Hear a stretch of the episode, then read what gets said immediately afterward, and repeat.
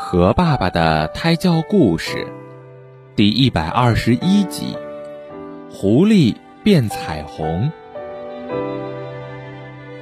大雨过后，森林上空出现一道彩虹，非常的美丽。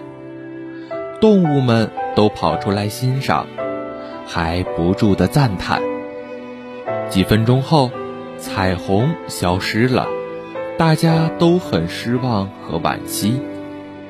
这时，狐狸背着一只大背包走了过来，对大家说：“我会变彩虹，请你们欣赏。”说罢，从包里掏出一个小喷雾器和一瓶水，他把水倒进喷雾器中，对着太阳喷了起来。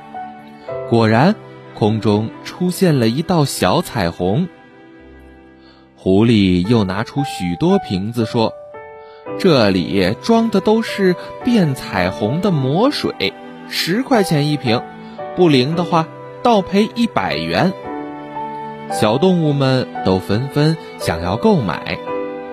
这时，大猩猩走过来说：“大家不要上当，我也能变出彩虹。”他走到河边。喝了一大口水，对着太阳喷出去，空中同样出现了一道彩虹，大家更惊奇了。